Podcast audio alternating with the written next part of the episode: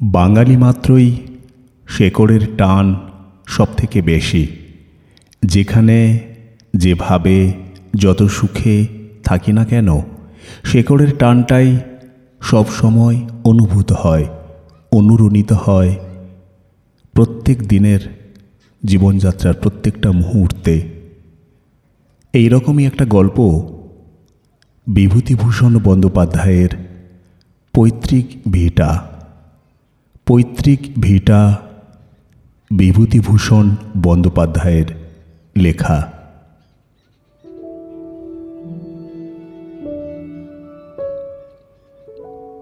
মধুমতি নদীর ওপরেই সেকালের প্রকাণ্ড কাঠবাড়িটা। রাধামোহন নদীর দিকে বারান্দাতে বসে বই হাতে নিয়ে পড়বার চেষ্টা করল বটে, কিন্তু বইয়ে মন বসাতে পারল না। কেমন সুন্দর ছোট্ট গ্রাম্য নদীটি, ওপারে বাঁশবন, আমবন বহুকালের ফলের বাগান যেন প্রাচীন অরণ্যে পরিণত হয়েছে। একা এত বড় বাড়িতে থাকতে বেশ লাগে। খুব নির্জন, পড়াশোনা করবার পক্ষে কিংবা লেখাটেকার পক্ষে বেশ জায়গাটি। তাদেরই পৈতৃক বসত বাটি বটে। তবে কত কাল ধরে তাদের কেউ এখানে আসেনি, কেউ বাস করেনি। রাধামোহনের বাবা শ্যামাকান্ত চক্রবর্তী তার বাল্য বয়সে এ গ্রাম ছেড়ে চলে যান। মেদিনীপুরে তার মামার বাড়ি। সেখান থেকে লেখাপড়া শিখে মেদিনীপুরে ওকালতি করে বিস্তর অর্থ উপার্জন করে এবং সেখানে বড় বাড়িঘর তৈরি করেন। স্বগ্রামে যে একেবারে আসেননি তা নয়।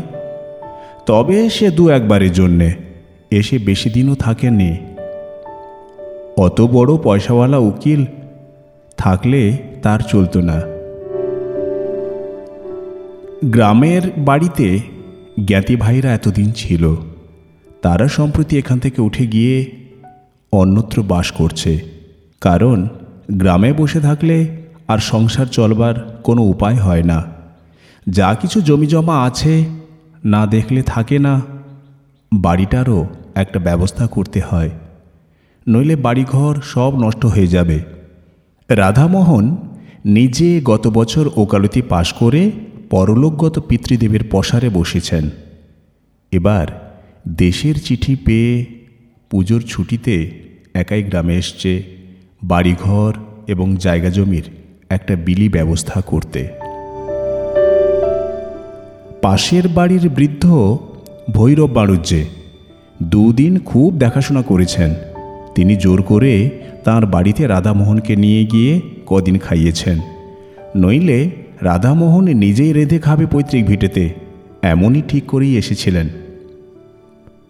ভৈরব বাণুজ্যের বড় ছেলে কেষ্ট এসে বললে, দাদা, চা খাবেন?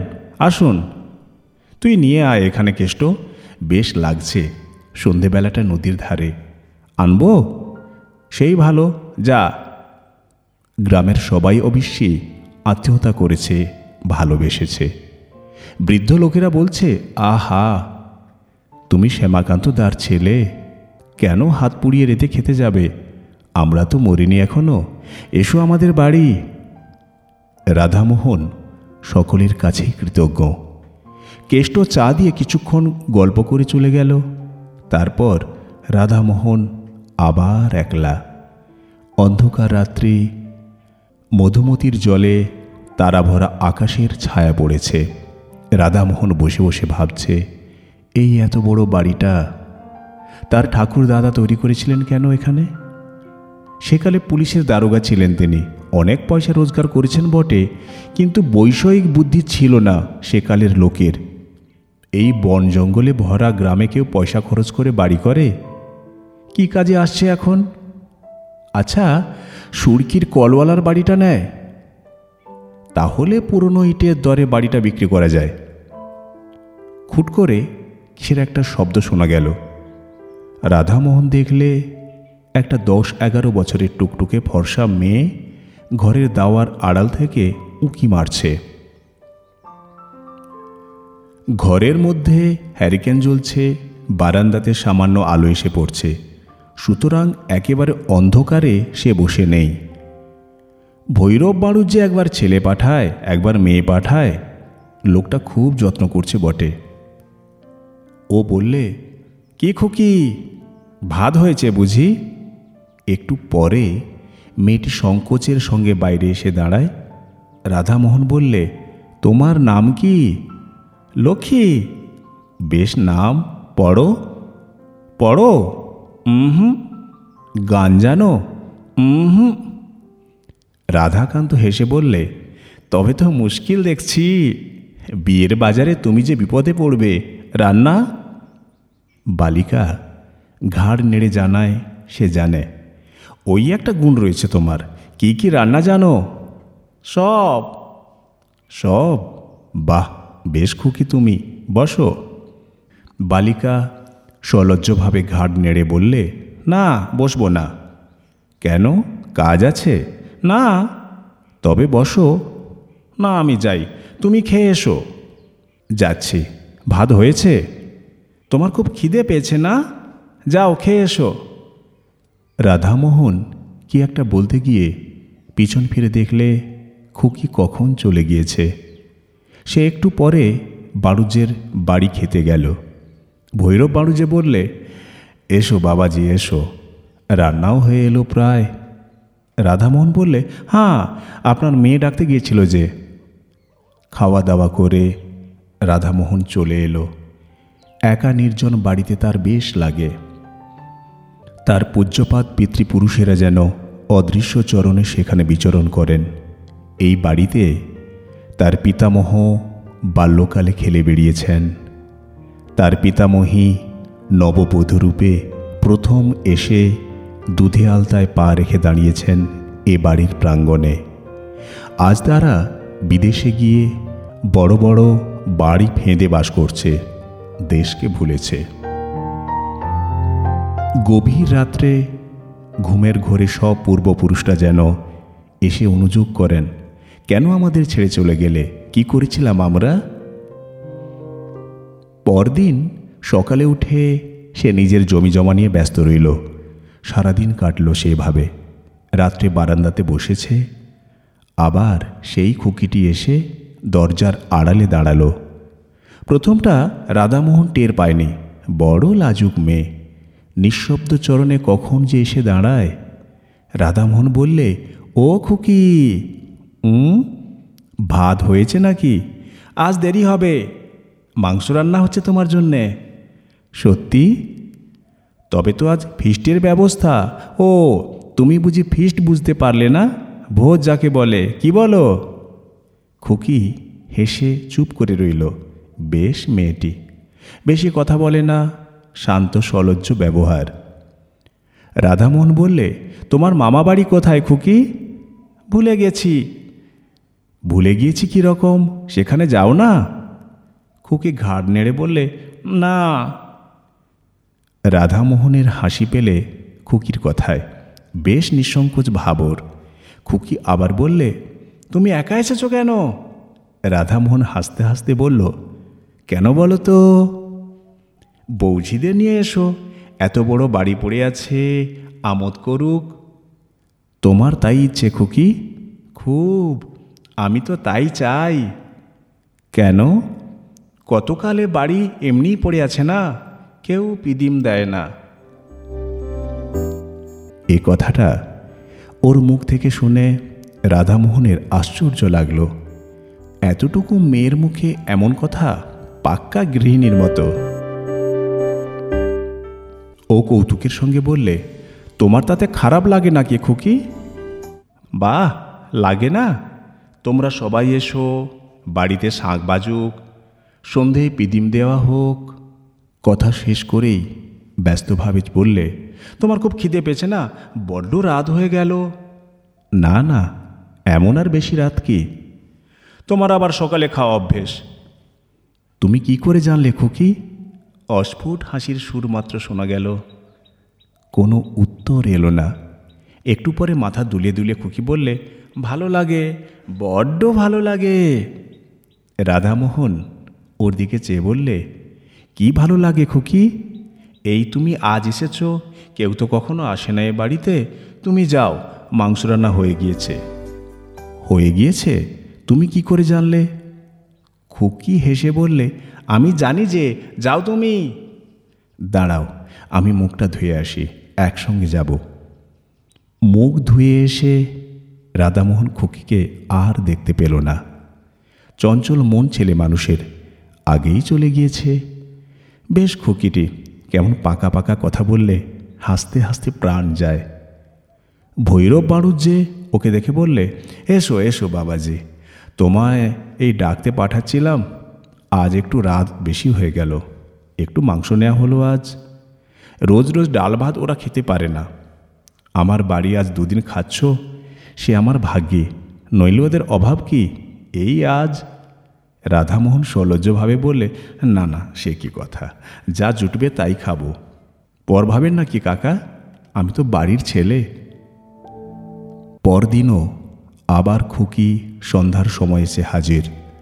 রাধামোহন বললে, এসো খুকি, তোমার কথাই ভাবছিলাম। খুকি হেসে বললে আমার কথা? সত্যি তোমার কথা।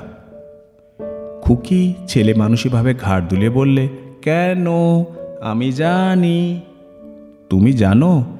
জানি, কিন্তু বলব না। রাধামোহন আজ খানিকটা সন্দেশ আনিয়ে রেখেছে। খুকিকে দেবে বলে। অবশ্যই আনিয়েছিল হরিনন্দীর চাকর অমূল্যকে দিয়ে। ইসলাম কাঠির বাজার থেকে। ইসলাম কাঠির সন্দেশ এ অঞ্চলে বিখ্যাত। অমূল্য দেখা যাচ্ছে গল্প করে বেরিয়েছে রাধামোহন মনে মনে বিরক্ত হয়ে উঠল অমূল্যর উপর। খুকিকে হঠাৎ খুশি করে দেবে, সন্দেশ হাতে দিয়ে ভেবেছিল, সেটা আর হলো কই। তবুও রাধামোহন বললে, না, তুমি জানো না খুকি। কি বলো তো খুকি মৃদু হেসে হেসে বলল, আমি জানি। ওর হাসির মধ্যে এমন একটা বিজ্ঞতা আছে যে, রাধামোহন আর কোনো প্রশ্ন করলে না এ নিয়ে। ও জানে। ওর মৃদুর হাসির মধ্য দিয়েই সে কথা বোঝা গেল। অমূল্যটা আচ্ছা তো? পাড়া গায়ে লোকে পেটে কোনো কথা থাকে না? খুকি আবদারে সুরে বললে, কই দাও আমাকে সন্দেশ? রাধামোহন ব্যস্ত হয়ে ওকে সন্দেশ দিতে গেল। কিন্তু ওকে আর সেখানে দেখা গেল না। চঞ্চলা বালিকা হঠাৎ চলে গিয়েছে। ওর ধরন বড় আশ্চর্য রকমের।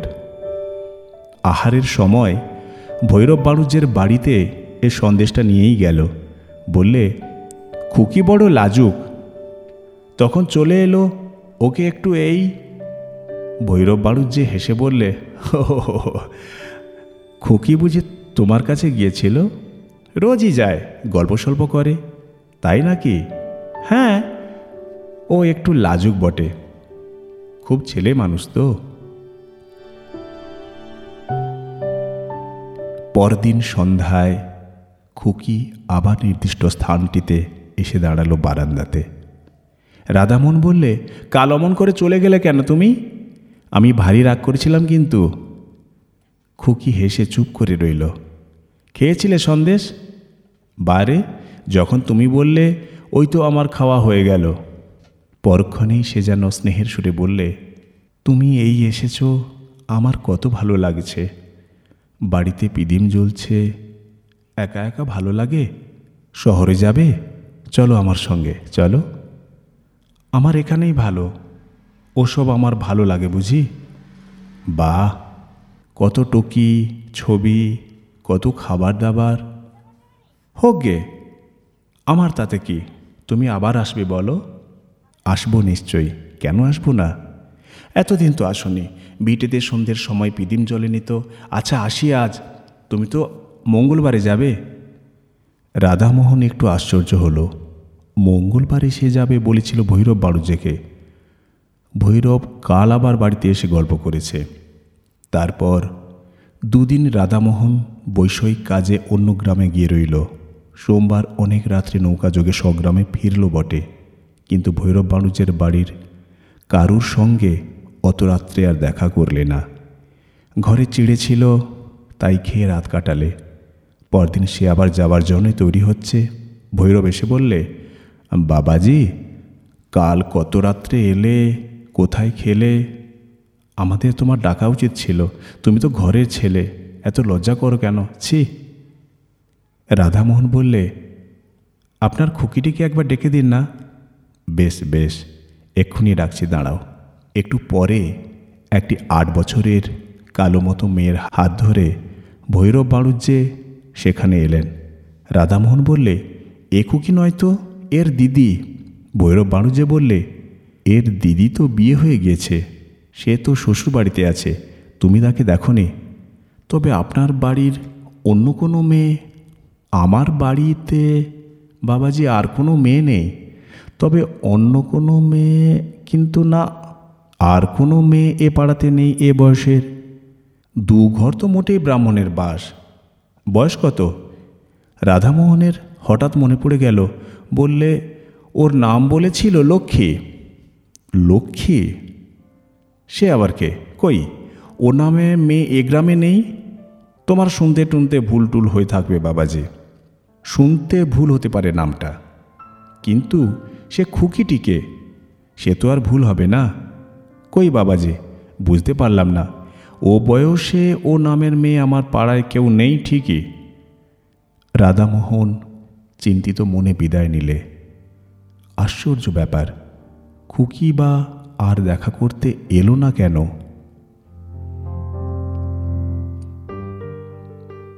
স্বগ্রাম থেকে ফেরবার দুবছর পরে রাধামোহন তার পিসির বাড়ি গিয়েছে জব্বলপুরে সেখানে পুরনো ফটো অ্যালবাম খুলে দেখতে দেখতে একটি মেয়ের ফটো চোখে পড়ল। এই মেয়েটিকে সে যেন কোথায় দেখেছে, ঠিক মনে পড়ল না। পিসিমাকে ডেকে ফটোটা দেখাতে তিনি বললেন, একে তুই দেখবি কোথায়? ও তো আমার ছোট বোন, তোর ছোট পিসি। বারো বছর বয়সে মারা যায়। তখন তুই কোথায়? তোর মার বিয়েই হয়নি। আমরা তখন সব আমাদের গায়ের বাড়িতেই থাকি। তারপর পিসিমা যেন কতকটা আপন মনে বললে, আহা, একটু একটু করে মনে পড়ে ওকে। বেশ দেখতে ছিল, সে আজ চল্লিশ বছরের কথা। তারপর তোর বাবাও দেশ ছেড়ে মেদিনীপুরে চলে এলো। বাড়িতে যাওয়াই হয়নি। বিয়ের পর আমি একবার মুটে গিয়েছিলাম। সেও আজ প্রায় বিশ বছর আগের কথা। রাধামোহন অবাক হয়ে চেয়ে রইল অ্যালবামখানা হাতে করে। হঠাৎ মনে পড়াতে বললে কি নাম ছিল ছোট পিসিমার? পিসিমা উত্তর দিল লক্ষ্মী।